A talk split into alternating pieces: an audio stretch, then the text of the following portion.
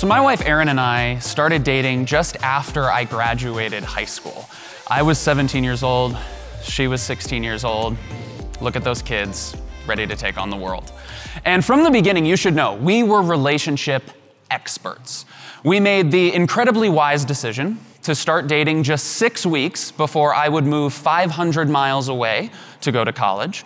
We made another really wise choice in that from day one, we spent 12 to 14 hours a day together. And whenever we weren't together physically, we were texting constantly, keeping tabs on one another. And then we got really wise when I went away to school, and I decided that we needed some boundaries in our relationship.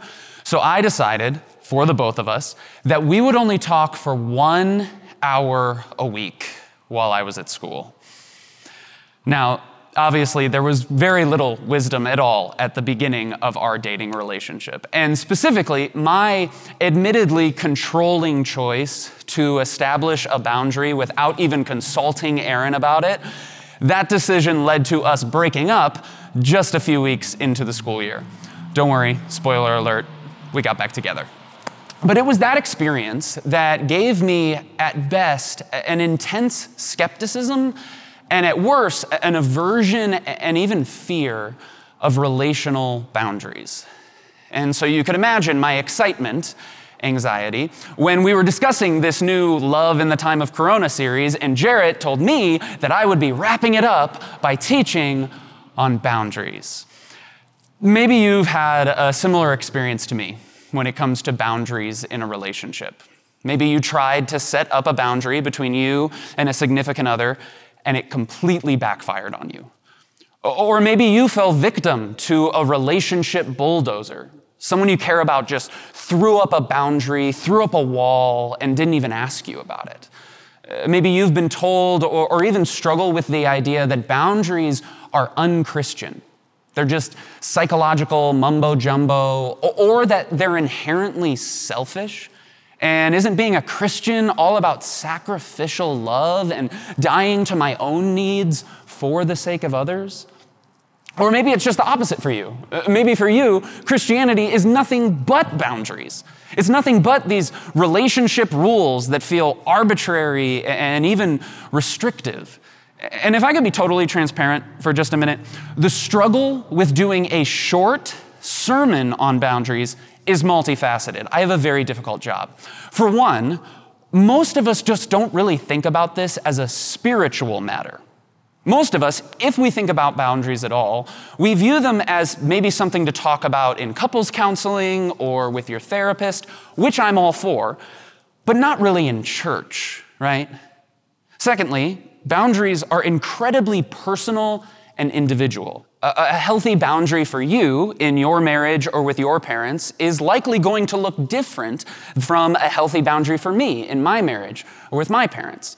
And most of all, boundaries are incredibly complex and often a heavy topic to discuss, especially in the time of Corona, where new boundaries of six feet apart have made some of us feel totally isolated while a lack of boundaries in a quarantine household make others of us feel totally suffocated. I quote the holistic psychologist Dr. Nicole LePera when I say, boundaries suck. And so today, I don't have three easy steps for establishing boundaries in your relationships. I don't have an acronym to make your mom less critical of you because I recognize that it is just way more complex than that. Relationships are just not that easy. But what I do want to offer us is a well known teaching from Jesus that, when we look at it in the context of our relationships, provides not only incredible wisdom, but I believe incredible permission and even freedom for those of us who are willing to follow it. So here's what I want you to do I want you to grab a Bible, wherever you have one, and open it to Matthew chapter 5.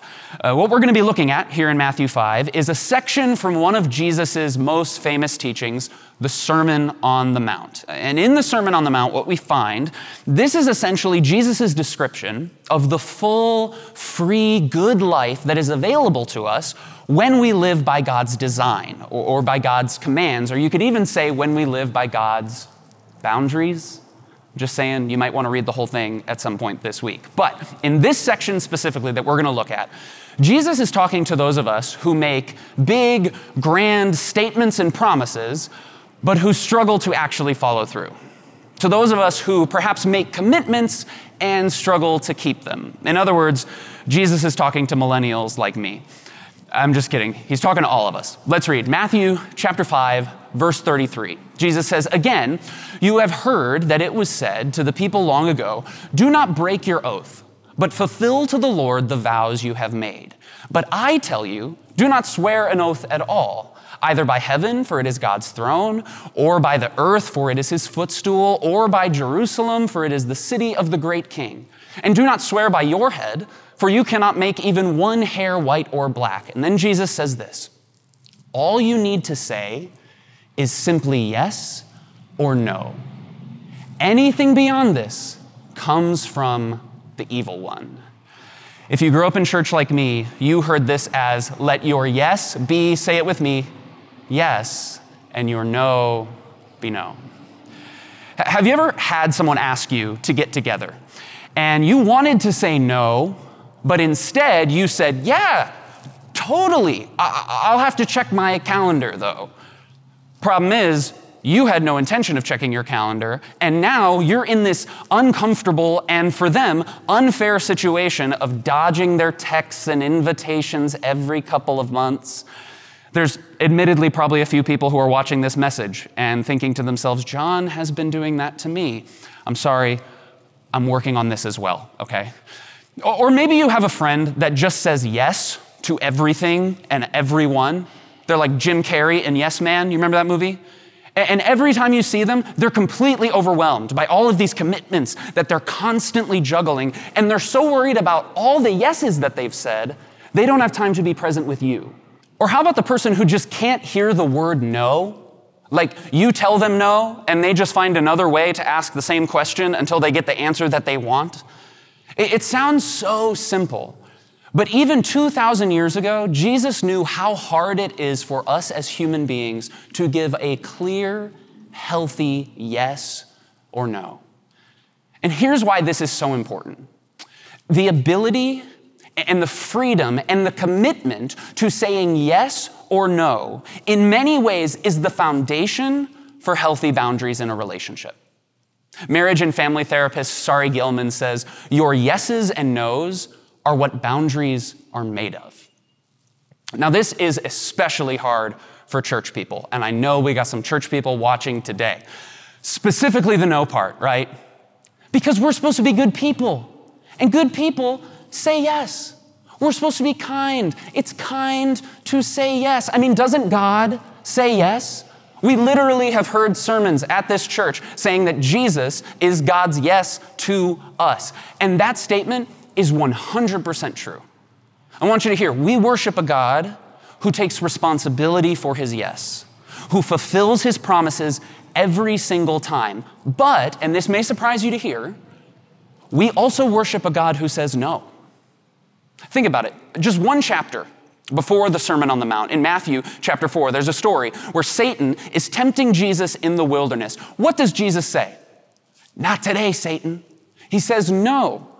When Jesus exorcises a demon out of a man in Mark chapter 5, and the man asks to come with Jesus and to learn from him and to serve with him, what does Jesus say to the man? No, stay here. Love your city. Live a transformed life where you are. When Peter steps in and tries to save Jesus from being arrested and eventually crucified, what does Jesus say to Peter? No. You see, for God, yes is a promise. Believe me, God takes his yes seriously. God's yes means yes. For God, yes is a promise, but also no is not a problem. I want you to hear me. No is not a bad word. No, in and of itself, is not a wrong or selfish or sinful answer for you to give in a relationship. Think about it this way. You might be tempted to think that in the metaphor of this teaching series, that the clear window represents yes in relationships. That, that I'll be a good wife if I always say yes. I'm a good employee if every time my boss comes by my desk, the answer is yes. And that the unclear window is no. That if I say no, then I'm a selfish boyfriend, or, I'm a pessimistic employee, or I'm an ungrateful daughter because my mom has done so much for me, and how can I say no to her when she's going through so much? That's what we're tempted to think, but that's not actually what Jesus teaches us here. Jesus actually teaches that the way to a full life, the way to healthy relationships, is through clear yeses and no's. Both are on the table so long as they're clear. And that things start to become unclear when we do anything other than that. Like when we give one of those half yeses, or when we say yes on the outside, but we start to fester and harbor this no resentful energy on the inside or when we say someone else's yes for them, or when we make the massive mistake of not respecting someone else's no. In fact, this way of going about relationships, it's not only unclear, but Jesus actually calls it a form of evil. Not that you're evil, but unclear boundaries is one of the main ways that the evils of resentment and bitterness and deception and abuse of power, all of those things begin to creep into our relationships when things are unclear. Erin and I, we have learned a lot and grown a lot in our relationship over the last 11 years since that first summer of dating. But I'll be totally honest with you and tell you that this is still an area where I struggle in our marriage. I want to be a good husband to Erin. I want that very, very badly. And there are times where I believe the narrative that disappointing her or saying no in any way, that makes me a bad husband. And it could be something as big as going on a dream vacation, or it could be something as small as going out to dinner with a group of friends. And so sometimes what I'll do is I'll say yes on the outside, but I really mean no on the inside and I'm just afraid to say it. And I start to harbor resentment. And I start to think to myself, oh, we always do things her way, which is not actually true. Or another thing I'll do, I'll just be totally unclear. I'll be totally ambiguous. I'll say anything and everything just to avoid saying no. And then what happens is we both leave the conversation with different expectations, we're both confused, and we're both frustrated because things are unclear. But the reality is, my grudge filled yes and then stewing in resentment, or, or, my making unclear commitments simply out of fear of letting her down, that's not actually helping me become a better husband.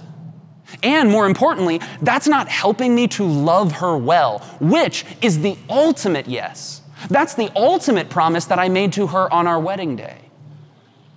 And the reality is, most of the time, no is not a problem for her. And for the times when it is, we have a conversation about it, and things become so much clearer. Now, let's get real practical for just a moment. We understand that in healthy relationships, yes is a promise and no is not a problem. But of course, this begs a new question how do we know what to say yes and what to say no to? Is it just how I feel in the moment? Uh, there's a lot of folks in our culture that would tell you that all you need to do is make sure that you're not hurting anyone with your yes or your no. But I think that the boundaries of a follower of Jesus are a bit more challenging than that. The boundaries of a follower of Jesus are more than just saying yes and no whenever we want or based on how we feel in the moment the boundaries of a follower of Jesus, they do take the feelings of other people into account, certainly, but they're not solely dependent and determined by those things. The boundaries of a follower of Jesus, our yeses and nos, are ultimately determined and guided by our grand mission and purpose from God, which is, we talk about this all the time, to love God and love our neighbor. Pastor A.J. Swoboda has a quote that I love. He says, For the Christian, a no should be spoken with the discernment of what God has spoken yes over. What has God spoken yes over in your life? What has God called you to? What, what has God created you for in your relationships? This is where the work gets very individual because the more you know who you are and the more you know the work that you were created and called to do, the more you will know what to say yes and what to say no to. That is your compass. The more you begin to understand what boundaries you need to set up in the relationships in your life. You see, when it comes to healthy boundaries and healthy relationships, yes is a promise, no is not a problem, and they're guided by your purpose. What we say yes or no to is guided ultimately by what God has called us to do. And again, nowhere do we see this more clearly and more powerfully than in the life and specifically in the death of Jesus, who said yes to the cross. And it wasn't because he felt like it, but it was because he knew God's purpose for him. And when the soldiers and onlookers were taunting him on the cross and telling him to save himself and prove his power, what does Jesus say in that moment? No. Because while it might have been good and helpful for the few people who were standing there to see that act of power, Jesus knew that his purpose for being up there in the first place was much, much bigger than that. And so, no, in that moment, was not a problem. And so, our work for the week is twofold. It's another two parter. First, we just talked about how, in order to set healthy boundaries in our relationships with others, we first have to more fully understand who we are. And so the first part of this work is to right now go to our church refresh page where we have a section filled with teachings and books and other resources to help you dive deeper into your unique identity and calling and purpose with God and with the world. That's part one.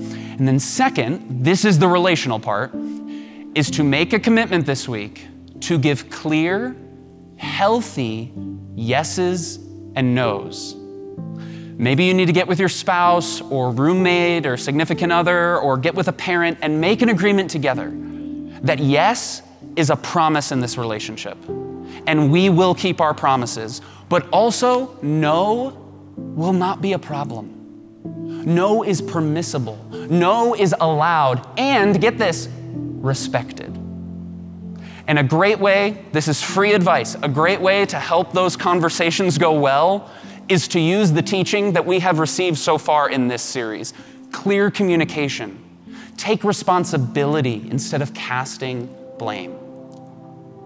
And this work, it is so important, not just for our relationships. Because when we take responsibility for our yes and our no, and when others respect our yes and our no, then not only do we begin to live in healthier relationships with others, but we are also freed to begin to live the good and the purposeful life that God has created and called us to live.